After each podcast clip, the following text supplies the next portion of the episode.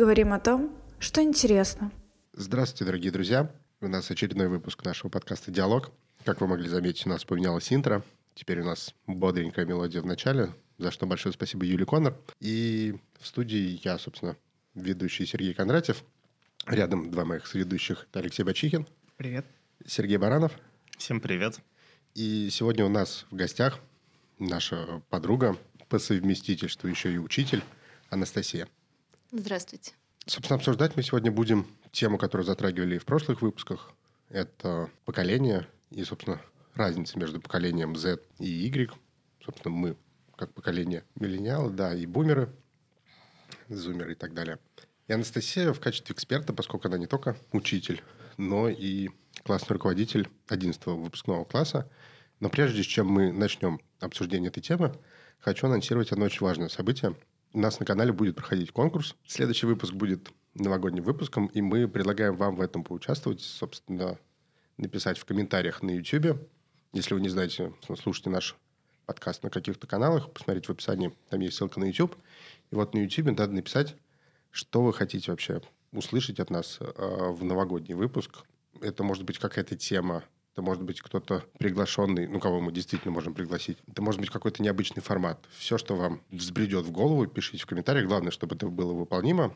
Но чтобы победить в конкурсе, есть одно условие. Надо быть подписанными на мой канал, ну, собственно, на этот канал и на канал нашего соведущего а по совместительству кулинара Сергея Баранова. Его ссылка будет в описании. Приз очень вкусный.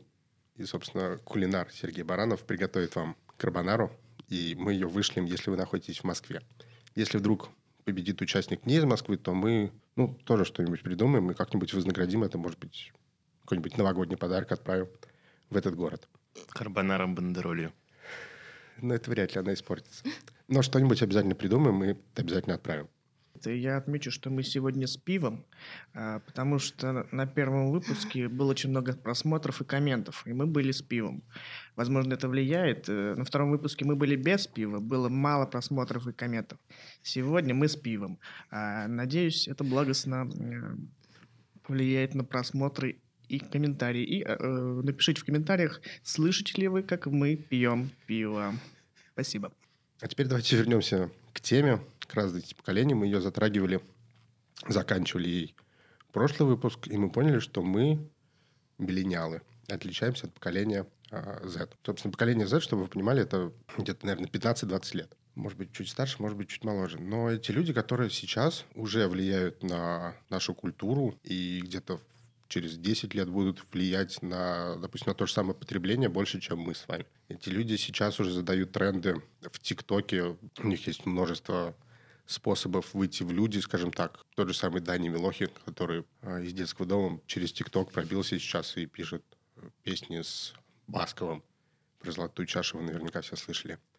И первый вопрос к Насте, которая, наверное, больше всех из нас общается с молодым поколением. Действительно ли оно так отличается от нас? Ты это вообще видишь в общении? Ну, я буду, наверное, с позиции педагога, да, потому что я все-таки ну, преподаватель в первую очередь.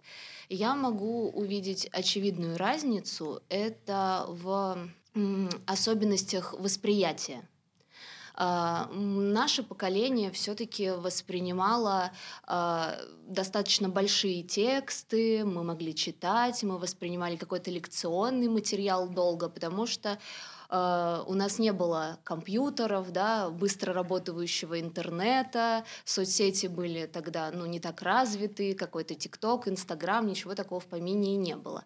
Сейчас дети воспринимают информацию немного по-иному. Им не интересно долго слушать одну и ту же информацию, им не нравится лекционный материал, им нравится, ну, у них мышление немного по-другому. А, сейчас э, выглядит, они ухватывают информацию поверхностно отовсюду. То есть они могут быстренько схватить первые строчки, прочитать из разных источников и из этого что-то собрать, и получится вполне себе неплохой такой поверхностный материал. Вот. То есть они, э, как сказать, э, с точки зрения эрудиции поверхностной, они знают много обо всем, но не глубоко. То есть, если ты чуть компнешь глубже и начнешь задавать какие-то конкретные вопросы, то они уже вряд ли ответят, скорее всего, рассыпятся. Вот. Но, тем не менее, я считаю, что эрудиция у них э, достаточно на высоком уровне. Они очень много всего знают, но Мгм. поверхностно. Настя, а скажи, пожалуйста, с учетом того, что у них э, что они по-другому потребляют информацию, вот это все клиповое мышление. Как эта система образования адаптируется под эти реалии? То есть э, из того, что ты говоришь, кажется, что им сложно, да, там, например, читать большие параграфы по Да. истории, там, книги. Как-то с этим система образования думает на это, в этом направлении, как работать вот с, с такими, с новым поколением? Как подавать им информацию? Честно говоря, самая наша, наверное, большая э, проблема современного российского образования это то, что у нашей власти, у нашего государства вообще нет, в принципе, никакой стратегии по развитию нашего образования. Все, что происходит в этой системе, оно происходит достаточно стихийно. А, До этого не развивалось, допустим, дистанционное обучение у нас. Грянула пандемия, и резко начали развивать это направление. Хотя это уже давно вымученное направление, то есть здесь ничего удивительного нет. Дистанционно обучаются э, давным-давно во многих странах, во многих вузах, и, и здесь ничего такого криминального нет, но у нас это не развивалось. Что-то случилось, стало развиваться. Ну, вот такая стихийная вещь наше образование. Э, Некоторые, конечно, пытаются подстраиваться, но это зависит от конкретно взятой школы. Если есть какой-то инициативный директор, да, он э, заинтересован, ему нравится, ему хочется что-то продвигать, то значит дело в этой школе пойдет достаточно успешно, э, дети будут мотивированы, им будет интересно. Если директор не заинтересован, собственно говоря, все останется э, по классике советской э, школы. А у тебя есть опыт дистанционного преподавания? А, До пандемии нет. А, но сейчас есть. Да, сейчас, конечно. А скажи, пожалуйста, вот когда ты, допустим, преподаешь так, таким образом, у тебя нет там ощущения, что все эти э, дети, например, сидят в смартфонах и вообще там не слушают, витают где-то э, в своем мире? Конечно, есть. И то есть большой долей вероятности вот так и происходит. Э, Вероятность очень высокая, потому что э, частенько да, мы знаем, что бывает, бывает они просто э, отметились на уроке, выключили микрофон и камеру и, скорее всего, пошли спать, да? Мгм. Вот. А потом э, под конец урока говорят, да нет, это я просто из урока вылетел, связь плохая. Такого я тоже насмотрелась и наслушалась, да. Есть разные. Слушай, ну успеваемость как-то упала после пандемии. А, Я бы сказала, что качество упало. Сам- сами оценки, их наоборот стало легче заработать. Ты просто делаешь домашнее задание, присылаешь на почту, и, э, собственно говоря, учитель э, смотрит только потому, что ты прислал, и делает вывод. Естественно, ты можешь списать, ты можешь посмотреть в интернете. Даже устные ответы тяжело отследить, насколько ребенок выучил тему. Да? Он, допустим, просто не включил камеру в Тимсе. А если включил, то мог что-нибудь на экран вывести в виде ответа и считывать э, с, собственно говоря, с экрана. То есть проверить, насколько он реально выучил, невозможно. Вот я бы сказала про качество. А оценки, конечно, улучшаются, чтобы нет ему. Зачем ему учить? Он взял, открыл параграф, прочитал. Слушай, ну, мне кажется, такая система и в институте, потому что там преподаватель уже не так сильно заинтересован, он с тобой не носится, как в школе, и поэтому ты там же тот же самый курсач можешь просто скачать. Но То это другая, понимаешь, э, в институт приходят люди уже, наверное, более взрослые, которые понимают, что им эта профессия там нужна для, ну, более осознанно подходят к учебе. А дети, то есть в школе они часто не понимают, что, в принципе, это им же там нужно, и они просто могут халтурить э, сколько душе их угодно. Ну, то есть вот это такая проблема, с которой столкнулся даже я при переходе из школы в институт, потому что в школе там за тобой бегают и классный руководитель тот же самый, и учителя, ну, носятся больше, чем в институте. Когда ты приходишь в институт, и ты понимаешь, что с тобой никто не, с тобой никто не бегает и не требует себе это домашнее задание, ты начинаешь забивать на это на все. Мне кажется, сейчас это поколение сталкивается с этим раньше, страдает качество обучения в школе, и, соответственно, через там, 10 лет это все будет видно гораздо больше. То есть качество специалистов, которые через там, 10, условно, там, 10-15 лет выпустится, будет гораздо хуже, чем сейчас. То есть есть такой тезис у вас в голове у, у учителей? Ну, в некотором смысле, да, есть. Есть опасения определенные, конечно. Но я не знаю, как это будет дальше, если мы будем и, ну, жить в условиях пандемии, да, вот как мы сейчас живем, э, а, еще несколько лет, то есть вероятность такая, мы там обсуждали с моим научным руководителем, что, возможно, сделают 12 лет. Не 11 лет школа, а 12 лет у Министерства образования есть вот такая идея, потому что невозможно за год на дистанционке обучить качественно, чтобы они сдали, допустим, экзамены, поступили.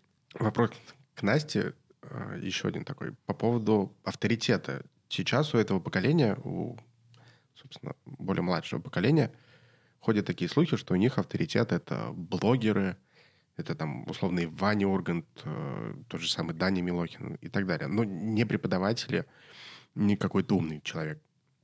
Я имею в виду в плане знающий. Угу. Это действительно так? Вот ты являешься авторитетом для своих учеников? Ну, это тяжело сказать со стороны, я не знаю. Ну, я пытаюсь э, личным, да, каким-то примером авторитетом влиять, но я не знаю, насколько это так. Одно дело есть э, то, что они говорят мне в лицо, да, какие-то моменты, а есть то, что, возможно, они говорят за моей спиной. Это может быть э, различаться, я не знаю, я не могу на это ответить. Точно.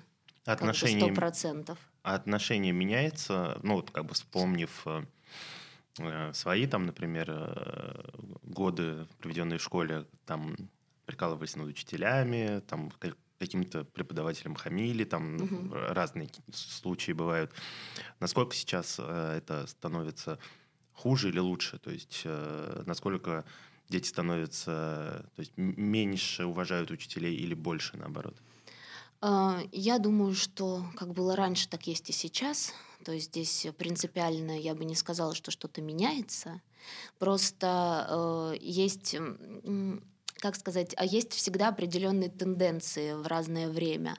Допустим, раньше э, учитель это был пример, да, это всегда э, был человек, который априори прав, да, и все-таки э, авторитет учителя, он как-то существовал, был и даже поддерживался ну, на государственном уровне в том числе. Если мы посмотрим на сегодняшнюю тенденцию, то нам э, говорят, что мы оказываем услуги да, определенного рода, в том числе и платные, если мы говорим про какие-то дополнительные занятия. Поэтому здесь немножко меняется позиция, и даже в большей степени она меняется не со стороны обучающихся, а со стороны родителей. Они считают, что мы им должны, что мы должны воспитать, что мы должны научить, и это немного, честно говоря, выбивает из колеи, потому что иногда дети намного адекватней и, э, и с ними интереснее беседовать, чем с их родителями из позиции с той, которую они несут в школу и в образование в целом. Слушай, ну вопрос по поводу авторитета был задан на основе твоих твитов. Ну, то есть я вот, допустим, сейчас могу зачитать. А, у тебя спрашивают, почему человек зевнул. Ну, почему я зевнул. А, пишут, что он хочет срать вот это буквально, это не то, что там какое-то... Но вот это вот в мое время, ну и во время там нас всех, представить, что ты такое скажешь, напишешь учителю, было вообще невозможно. Ты за это получишь от учителя, от директора и от родителей. Почему сейчас дети такое позволяют? Ну, я думаю, что это тенденции ну, современного интернета в том числе. Появляется, ну, вообще появилось такое понятие, как э, мем и прочее, прочее. Поэтому, да, они, э, шутки у них жестче намного, юмор чернее, очевидно, и э, позиция их, ну, по отношению там, к преподавателям и так далее, они более раскрепощенные, они ничего не стесняются. В этом отличие, да. Ну, то есть вот то, что я зачитал, это именно был такой своеобразный юмор. Это не то, что нет, неуважение. Нет, это вообще то, что зачитали, э, ты зачитал, это вообще э, немножко другая вещь. Э, это был один из уроков, причем не мой урок, это был урок химии, а я являлась классным руководителем этого класса. И я могу заходить на любой урок и отслеживать их присутствие, их поведение на уроке. А у нас учитель химии пожилая женщина, и она не умеет читать чат в Teams, в Microsoft. И поэтому они между собой переписывались, потому что знают, что она не умеет его читать. Зато я умею. И я зашла, и, собственно говоря, этому человеку пришлось очень извиняться впоследствии. Э, к вопросу об э, поколениях исторически старшее поколение передавало знания э, младшему поколению. И э, э, из этого их авторитет э, был большим. Вот. Сейчас в мире гаджетов, интернета и так далее, ну, большинство учителей, нужно сказать, что они э, пожилого возраста, 80%. Вот. И э, для детей они не авторитеты еще и потому, что они ну, не, не знают э, всех, всех этих гаджетов, э, интернета, как э, этим пользоваться. И то есть младшее поколение, она гораздо более продвинутее, чем старшее. И э, вот это вот ну, ну, началось вот несколько десятков лет назад. И вот такой вот парадокс э, в истории у нас существует. Слушай, ну поэтому мы позвали Настю, потому что я могу рассказать твой возраст? Да, конечно. Вот. Насте 25 лет, и она уже вообще ну, учитель. Сколько лет стажа? Шесть лет. Вот. Шесть лет стажа, классный руководитель и куча-куча других регалиев.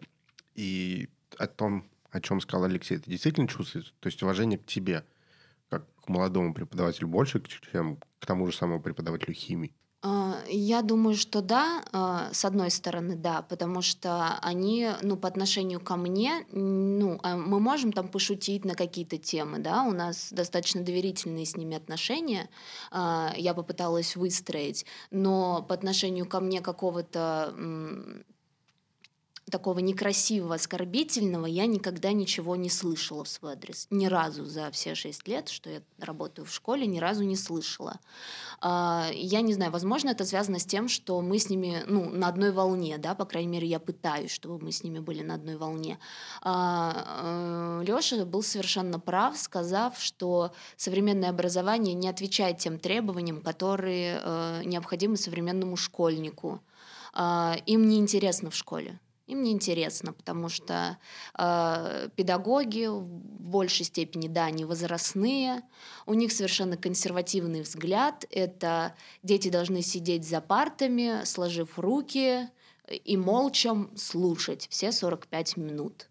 Ну, это так себе идея с делая вывод о том, что они, ну, вообще дети более подвижны, они быстро воспринимают информацию, и в этой информации больше шарят, да, если мы так вот э, скажем э, сленгово. И здесь интересно то, что в большинстве своем э, старых наших педагогов учат либо молодые педагоги, либо сами дети им помогают с компьютером, с установкой программ и так далее, там, с освоением интерактивных досок и прочее. Конечно, им не всегда интересно. Есть понимание, как это исправить? Брать больше молодых педагогов, обучать старых? Обучать старых обязательно, но опять же, да, у нас э, с чем я столкнулась, можно я про себя немножечко расскажу, э, с чем столкнулась я. Ты приходишь в систему, э, ну, я думаю, вы все понимаете, что образование, да, вот эта система образования, она похожа на тюремную систему. Вот здесь примерно одно и то же. То есть ты приходишь и вливаешься в определенный коллектив, и что-то сломать, то, что уже заложено там долгими-долгими годами, очень трудно.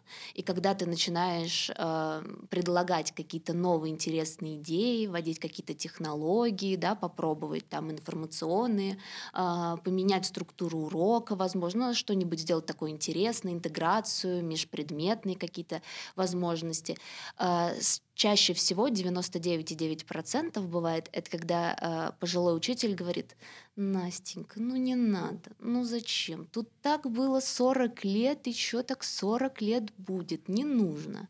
И через некоторое время ты теряешь какую-то определенную мотивацию, и ты либо подстраиваешься под эту систему, либо ты пытаешься ее ломать. Ну, либо ты просто увольняешься. Да? Здесь вот такие три, э, три пути.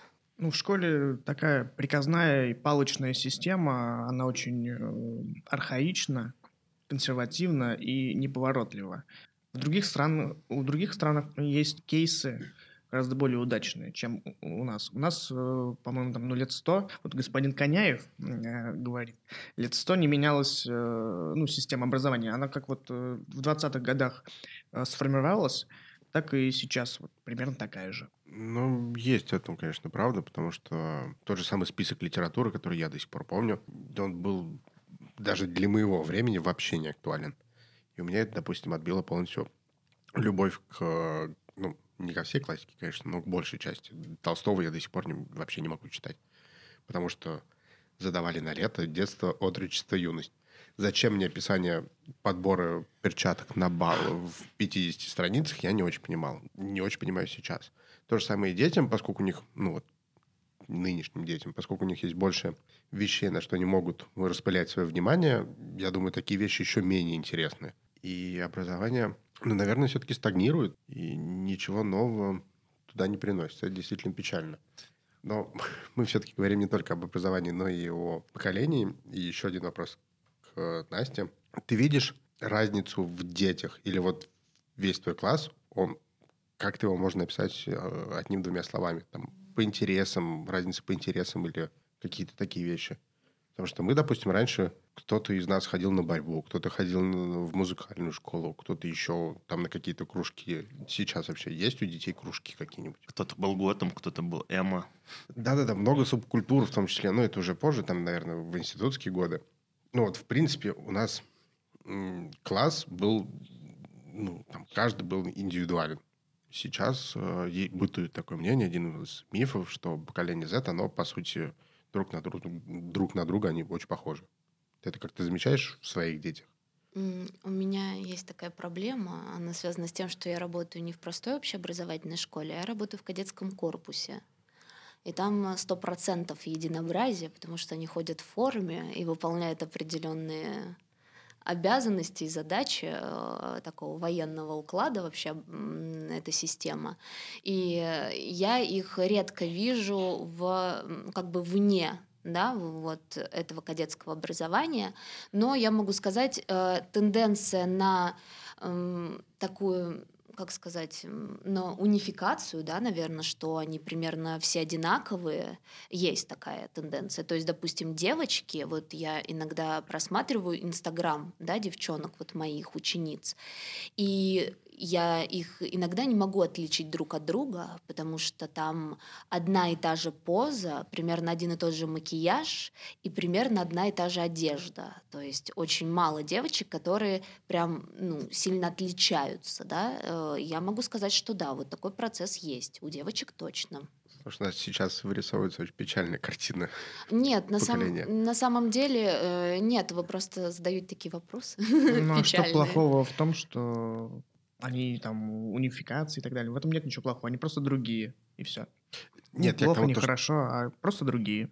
Я к тому, то, что вот то, что мы сейчас обсуждаем минут, наверное, 20, вырисовывается такое представление поколения о том, что они через 10 лет после института будут тупые из-за удаленки, ну, собственно, дистанционного образования, и будут одинаковые. Ну, я не согласна. Здесь, ну, мы говорим про современное там поколение и так далее, но мне кажется, те, кто там родился в 90-е, в нулевые, не знаю, в любое время, а, все, любой человек, любое поколение, кто-то выходит э, из университета э, с полным багажом знаний, а кто-то выходит, ну, ни с чем. То же самое и в школе. Кто-то просиживает 11 лет штаны, а кто-то чему-то учится.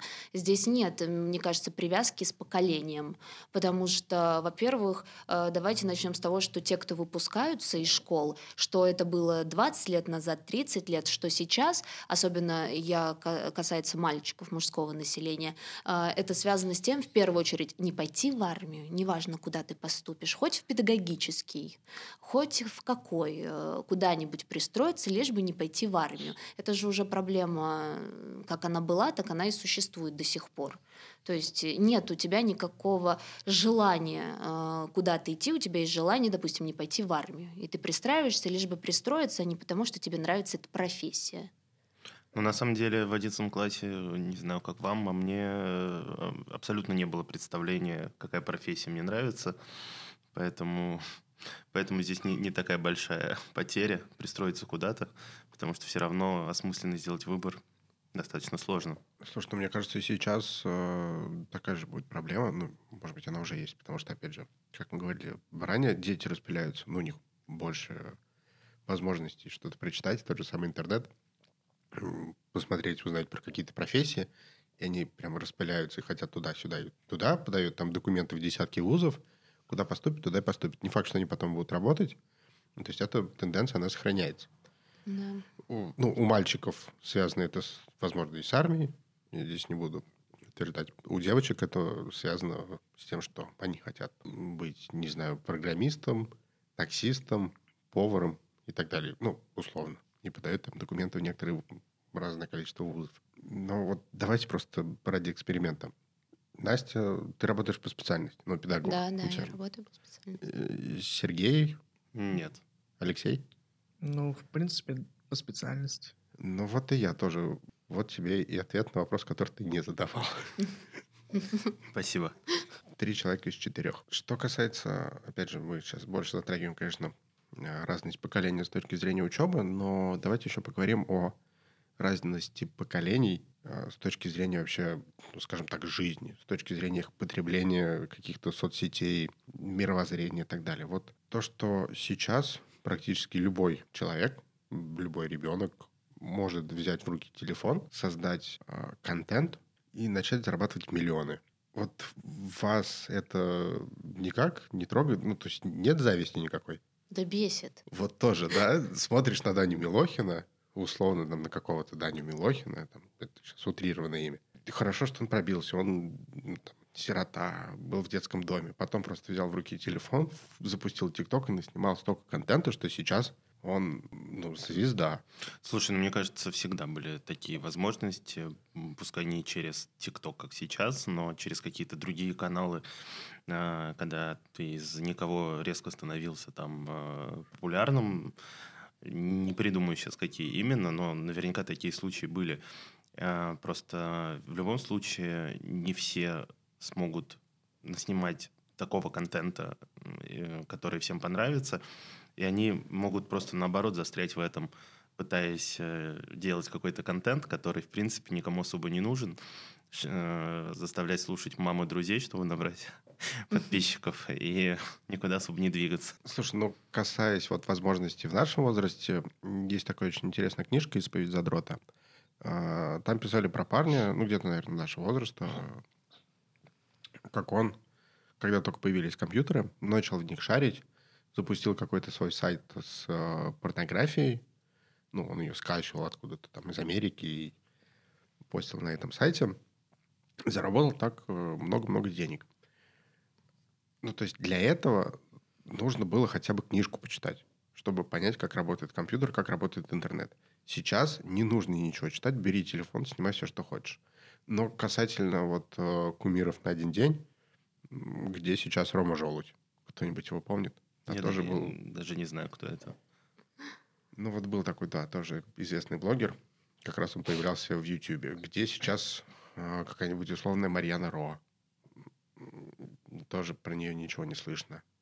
Она рекламировала что-то, станки для бритья, по-моему. Я ее Да только что в таком в оплатно. ТикТоке это миллионы просмотров. У Марьяны Ро до сих пор? Да, да. Она показывает попу или что-то серьезное? Я не знаю, ну что-то показывает. Слушайте, явно. ну мне кажется, что все в любом случае для того, чтобы закреплять свой успех и расти, э, нужно, нужен какой-то анализ аудитории, нужно понимать там тренды, что нужно этой аудитории, потому что ну на шару просто что-то снимать, возможно, у кого-то получается, но дальше, чтобы этот успех поддерживать, мне кажется, любой, даже самый с виду недалекий блогер, снимающий полную чушь, наверняка понимает э, свою аудиторию, для кого он это делает, что ей нужно, как она меняется, и меняется, трансформируется вместе с ней. Поэтому здесь тоже наверняка все не так просто. Слушай, ну, мне кажется, за всем, всякими такими блогерами через какое-то время начинает вставать продюсер, взрослый дядька, который действительно уже смотрит и на какую-нибудь более глубокую статистику и ан- анализирует это все.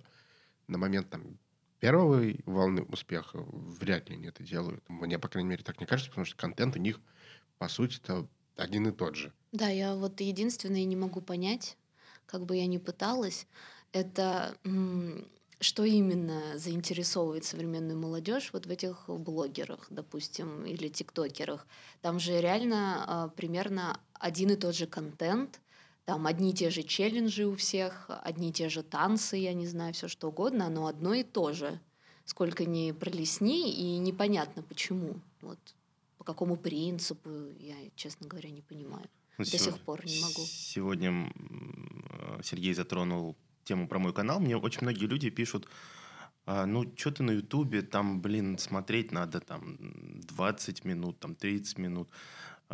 Иди в ТикТок, смотри, вот какие прикольные есть видюшки. А там такое, яички разбили, и э, сковородочку подставили, это поджарили, это перевернули. Ну, как бы, да, я это делаю для, ну, для себя, для души, скажем так.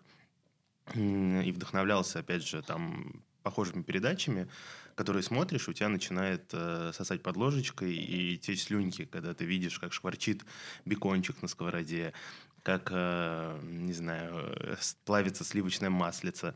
Растягивается удовольствие. Вот это, всё, да, это вообще так стимулирует аппетит, и я похожий контент пытаюсь выдавать, и окей, пусть лучше у меня будет меньше подписчиков, и, видимо, так и есть, потому что делая это в ТикТоке, как-то перекладывая на 15-секундный формат, возможно, это было бы проще там для, для молодежи и заходило бы намного лучше. Но это немножко разные цели, мне кажется. То есть мне тоже сложно воспринимать такой 15-секундный контент, хотя иногда залипнуть в ТикТоке бывает очень неплохо, то есть так на, на час прям. Ты листаешь, не понимаешь, что смотришь, что происходит. Скорее просто смотришь, у тебя волосы шевелятся везде. И ты думаешь, ага, вот это, значит, сейчас популярно, вот это сейчас популярно. А что он делает, вообще непонятно. Ну, наверное, прикольно. Слушай, ну, ТикТок тоже такая странная штука.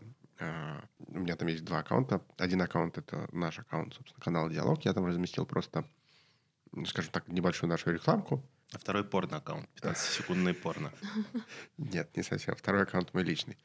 Так вот, и на... Это одно и то же. Да, ничего не мешает.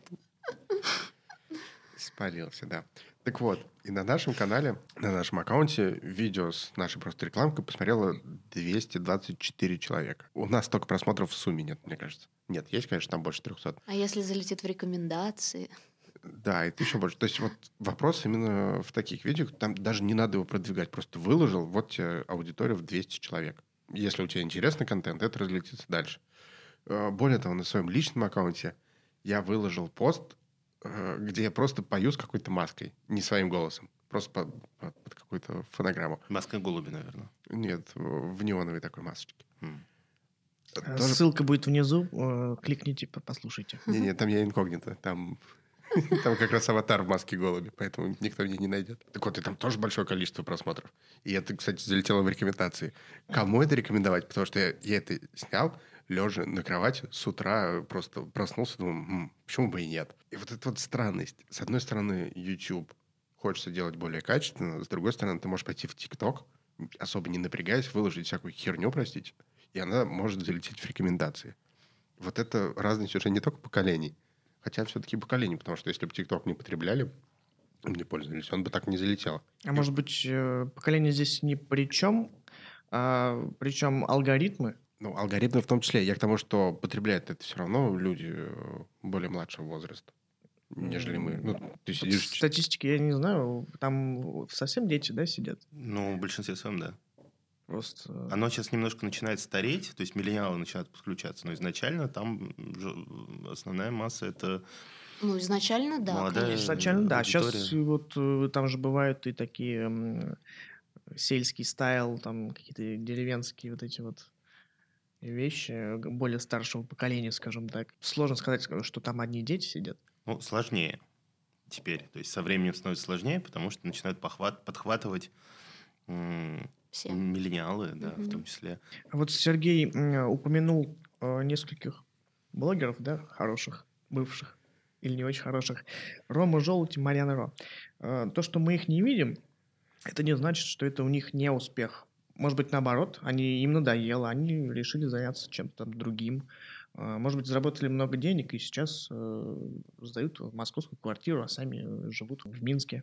Поэтому не нужно говорить, что это вот они там провалились, там не успели за поколением. Может быть, э, просто им надоело. Нет, нет, я не говорил, что они провалились или не успели за поколение. Я говорил, что они пропали просто. Вот с, э, из этой тусовки Ютуба они куда-то хоп и исчезли со временем. Знаешь, в наше время, сейчас, мне кажется, меньше, но в наше время было понятие как звезды однодневки. Это когда э, какая-то э, любовница богатого человека снимала клип, его крутили на каналах, причем на таких крупных, на условно, там, УС-ТВ, крутили месяц, а потом они все и забывали. Вот сейчас появляются такие люди, но уже в соцсетях. И них тоже через, ну, побольше, чем через месяц, но тоже забывают. Но, правда, они не стоят папики, скорее всего, не стоят. Хотя по поводу желуди не знаю. По его виду там может стать кто угодно. Но вот тоже сменился вектор, скажем так. Я, можно я скажу еще кое-что? А, из плюсов можно отметить, что сейчас такое количество ну, потребляемой информации, видео, да, каких-то новостных а, фишек, что очень быстро забывается позор. Сегодня ты звезда какого-нибудь видео смешного, а завтра уже о тебе никто не помнит. А Дзюба что все еще быстро. не играет? Почему? Играет. Видите, тоже быстро забылось, Зенит понимаете? Вчера не играл. Он травмировался. Нет, слушай, Дзюбе даже капитанскую повязку вернули. Видите, все быстро забывается. На ту же руку, да? Я не сравнивал, не смотрел, не анализировал. Но не исключено. По поводу позора, кстати, наоборот. Сейчас его мусолят. Ну, знаешь, я готов здесь с тобой поспорить. Если раньше тебе за это, по сути, ничего ты не было, за этот позор, ну, вот это мусолил в узком кругу, то сейчас тебе за это сразу прилетит, а потом забудут. Тот же самый Дзюба. Всплыло видео в интернете, ему тут же прилетела кара. Выгнали Все забылось и вернули, и что, и везде так. Ну, слушай, если бы его за это отстранили, это было бы совсем плохо. Просто случай не тот. Ну, а если даже и тот, все равно возвращают через некоторое время. Окей, слушай, а давай проанализируем э, дела Ефремова и... Ну, Ефремова, самое такое звучит. Ты думаешь, если бы был такой резонанс, какой возник за счет телевизора, соцсетей и так далее, его бы упрятали так надолго, мне кажется, было бы все в лайтове. Ну, спустили бы на тормоза, скорее всего. Ну, да. может быть, я не говорю ничего. Ну, вот там об этом и речь. Да, это там, ну, с Ефремов вряд ли забудется, он сидит. С Мамаевым, с Кокориным забудется через какое-то время, но они уже получили быстро то, что заслужили, или то, что не заслужили. Ну, какое-то наказание не за это понесли. в Нет, тоже... в этом есть плюс свой в том, что, с одной стороны, если это быстро все обнародуется, это нельзя спустить, да, потому что это уже посмотрело большое количество людей, да. Это безусловно, это плюс. И в то же время как-то бывает э, вроде бы такой глобальный повод, и потом раз, какой-то новый повод, и уже предыдущее вроде как забылось, такое тоже бывает. То есть ты думаешь, надо косячить два раза подряд? Чтобы забывалось предыдущее? Такое тоже возможно. Кстати, хороший лайфхак. Можно косячить чуть меньше, чем в прошлый раз, и в какой-то момент это сойдет на нет, и все будут там помнить, что ты просто переехал на красный.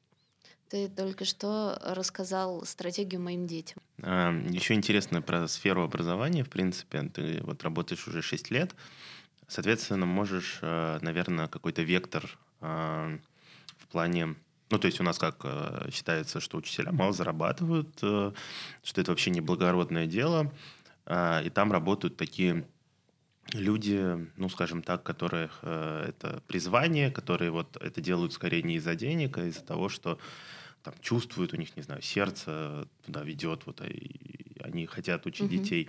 Насколько сейчас это актуально? Есть ли какие-то изменения там за 6 лет, или, возможно, ты знаешь там более длительную историю? Насколько там какие-то реформы там увеличивают э, зарплаты за последнее время, там что-то меняется вообще в этом плане и куда все движется? Меняется. Зарплата у педагога стала значительно выше, да, вот за эти годы, конечно. А, я могу сказать, что, допустим, еще 6 лет назад там моя ставка была 21 тысяча рублей. 19 лет я пришла на работу. Ну, понятно, что у меня не было ни категории, ни высшего образования. Меня взяли, ну, понятно, тоже там по знакомству, да, в свою бывшую школу, это все ясно. Вот сейчас моя э, там значительно высшая зарплата, но просто суть в том, что, э, понимаете, меняется и отношение за эти деньги. Вот, допустим, ты получаешь эти деньги, и, тебе, и тебя этими деньгами постоянно попрекают. Из разряда, что вот вы получаете, так будьте добры, якобы это все отрабатывать. То есть у вас нет личной жизни, у вас нет личного времени, якобы вот вы получаете, отрабатываете это. Вот это, это неприятно, честно, неприятно. Потому что я бы не сказала, что это такая сверх какая-то там высокая невероятная зарплата. И еще есть такая тенденция у нас, это выравнивание зарплат. То есть, э, допустим, один педагог, э, там у него 20, ну, к примеру, там 20 часов, какая-нибудь там голая ставка, и все. И он, допустим, не знаю, там получает 60.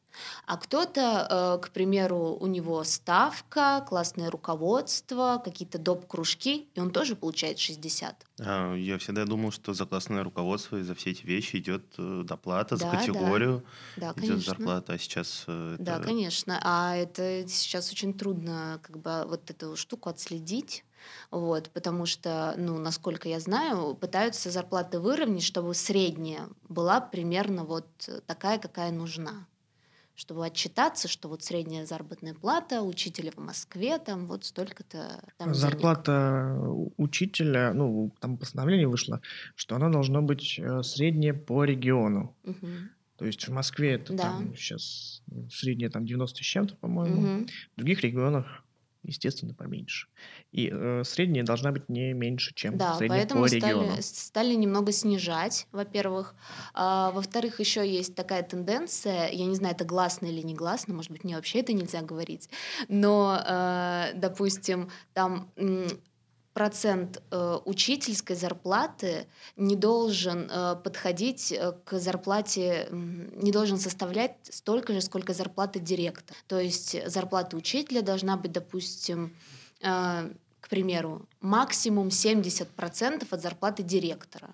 То есть тоже такая вот забавная штука. Как это отслеживается, я не понимаю, если честно.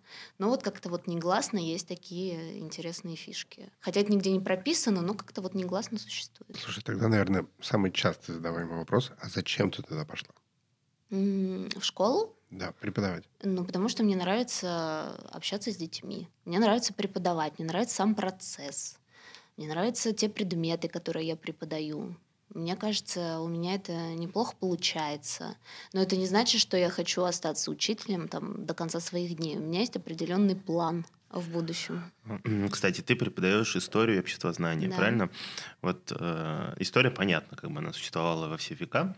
Обществознание э, было у меня в школе э, введен э, причем в каком-то там позднем классе, кажется, вот он... Назывался тогда, обществоведение. Да, скорее всего. И это было что-то из серии МХК и ОБЖ, то есть э, преподавал э, человек, который там же в основном, ну, как я это вижу, да, там про законы, про всякие, то есть это такая, типа, базовый курс юриспруденции вместе с какими-то социальными основами. Э, соответственно, у нас все это э, преподавали люди, которые э, это не особо изучали, и урок превращался в фарс в основном, да, то есть там какой-то прочитай параграф, что-то там обсудили, никаких там глубоких погружений в предмет не было, и не казалось, что это эффективный и нужный предмет. Его там задавали, опять же, наряду с УБЖ, там, двоечники, потому что никто принять даже нормального не мог. А, скажи, пожалуйста, вот сейчас для того, чтобы преподавать... Два вопроса для того, чтобы преподавать этот предмет, ты как-то э, изучал его отдельно или на базисе истории? То есть э, просто исторически, вот у нас тоже, по-моему, э, историчка преподавала этот предмет. Э, первый вопрос. И второй, насколько вот это поколение, э, скажем так, интересуется этим предметом, потому что во многих исследованиях пишут, что они очень рациональные люди, и вопреки э, мнению, что на самом деле они очень продуманно относятся к покупкам, что они сами часто, чаще, чем там, миллениалы, начинают зарабатывать э, деньги уже свои собственные в юном возрасте, чтобы иметь э, какие-то, покупать там товары и так далее. Вот такие вот вопросы. А, на самом деле историки, ну, в основном, да, история обществознания и право, вот есть еще один предмет, они неразрывно между собой связаны, да, в основном историки преподают обществознание. Я заканчивала э, бакалавриат э, как историк, именно учитель истории, а магистратуру я заканчивала именно как учитель обществознания, да, то есть у меня полноценная и та, и та, э, ну там, и там, и там полноценное образование, да, с этим связано. Обществознание, э, оно сейчас изменилось. Э, там, как это гибрид, естественно, его нельзя отделять от исторического процесса обществознания, потому что оно рассматривает там интеграционные, да, какие-то глобальные проблемы и прочие вещи. Обществознание сейчас это совокупность э, социальной, политической, экономической и духовной жизни общества. То есть мы рассматриваем все это, как это взаимодействует. Мы проходим э, политические основы, то есть законодательную, исполнительную, судебную власть. Мы говорим о там, об особенностях. Вообще, на самом деле, общество знания — это такой предмет дискуссионный. Да? В основе общества знания лежит дискуссия. Мне очень много приходится э, именно моя задача основная — это услышать их мнение по поводу различных процессов, которые происходят. И желательно, чтобы это, ну, как бы найти какой-то консенсус в этом во всем, не показать, что это совсем плохо, и не показать, что это очень хорошо, да, то есть, чтобы каждый остался при своем мнении, но при этом обогатился какой-то информацией важной. И общество знания сейчас, э, оно является, на мой взгляд, ну, помимо, возможно, ОБЖ, если оно преподается так, как нужно, э, практически полезным предметом, потому Да. что в жизни оно пригодится, Из того, что безусловно. перечислила, с одной стороны, кажется, что это очень перегруженный предмет по своей насыщенности, то есть по-хорошему было бы и неплохо, может быть, разделить. С другой стороны, э, безумно актуальный, и, И он рассматривает все стороны жизни человека. и то, что, как ты его описала, как дискуссионный, я просто Да. э, очень любил литературу. Почему? Потому что а, это не всегда бывает, но вот э, мне повезло с учительницей литературы, она не отстаивала мнение, которое написано в книжечках. Просто если ты имел свое мнение, это уже, все, это уже оценивалось как отлично. И, э, то есть, если ты пока- показываешь, что ты прочитал книгу, что ты вдумался в нее, и что ты там выразил какое-то свое мнение, оно может отличаться. Мы очень много спорили, и э, иногда даже после школы преподаватель уже признавался, я не могла тогда, но я там согласна была, там, что Акунин, например, не равно Донцова, и что это там более там сильный писатель. А, Вот какие-то такие вещи. Кажется, что если вот этот предмет правильно преподавать, это прям очень нужный, полезный, интересный предмет. Мне его не хватало, наверное, в школе. Было бы очень полезно. Подожди, а в школе давно проходит Донцова и Акунина? А, нет, но мы общались э, не только на уроках с преподавателем, ну, с учительницей.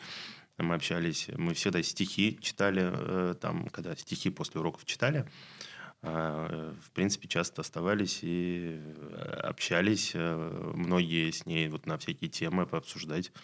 Ну, в основном касательно литературы, но и не только. Просто, просто прозвучало так, что вы на уроке спорили по поводу Донцова и Акунина. Да, потом она признавалась, что Акунин получше Донцова. Немножко перчинки в конец. Как молодежь относится к Навальному, Путину и протестам? Поясню немного, потому что изначально э, миллениалы, то есть их определение, это те люди, которые хотят поменять власть. Мгм. То есть вопрос Алексея, он не просто взят из головы, ну, то есть действительно есть э, такая тематическая составляющая. Потому что действительно ли вот все миллениалы, или хотя бы большая их часть, хотят поменять, и как они относятся к э, текущим лидерам и к лидеру оппозиции? А, Можно я вначале скажу, что ну, у меня просто не необычная среднеобразовательная школа, они идут, а, во многом это, допустим, дети военных, и, естественно, в доме чаще всего да, они слышат разговоры, которые связаны э, там, служению Родине, да, там, патриотизм, ну и все дела. Естественно, они это несут э, в школу да, и высказывают свое мнение, допустим, в пользу действующей власти. Но э, тенденция есть, и она связана именно с тем, э, что они больше сейчас оппозиционеры. Они в большей степени э, любят критиковать, и э, пытаются, это большой плюс, они пытаются найти э, ну, что-то такое, ну, как бы за адекватность за какую-то схватиться, они пытаются найти золотую середину э, в некоторых моментах. Есть очень радикальные ребята, которые, ну, не основываясь ни на каких, э, как сказать, конкретных фактах каких-то, а просто, знаете, есть просто лишь бы вот все не нравится, неважно почему, неважно что, просто не нравится. А есть те, кто все-таки хочет найти какую-то золотую середину, в большей степени им не нравится существующая власть, и э, я бы не сказала, что они лояльны очень там к Навальному, они прям, они всегда про него спрашивают на уроках, вот, но не сказать, что они там выражают невероятную поддержку и любовь к Навальному, нет, но в то же время и не э, лояльно относятся к Путину, к примеру. Ты упомянула ну, в самом начале, что это идет из дома. Вот сейчас эта тенденция, она тоже идет из дома, или это просто люди, ну, дети взрослеют и интересуются этим? А, те, кто помладше, да, я преподавала и в младших, ну, помладше, да, класс, допустим, седьмой класс, это, конечно, они говорят такими словами, это, очевидно, слова родителей. То есть ребенок в этом возрасте не может так э, говорить и не может приводить такие примеры, потому что у него элементарно нет социального опыта.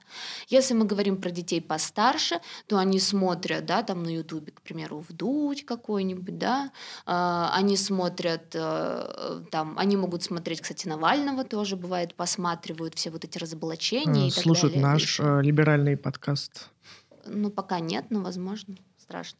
Вот. Э, и суть в том, что э, да, они, э, они, когда уже становятся постарше, они начинают сами выискивать информацию, уже не основываясь на мнении родителей.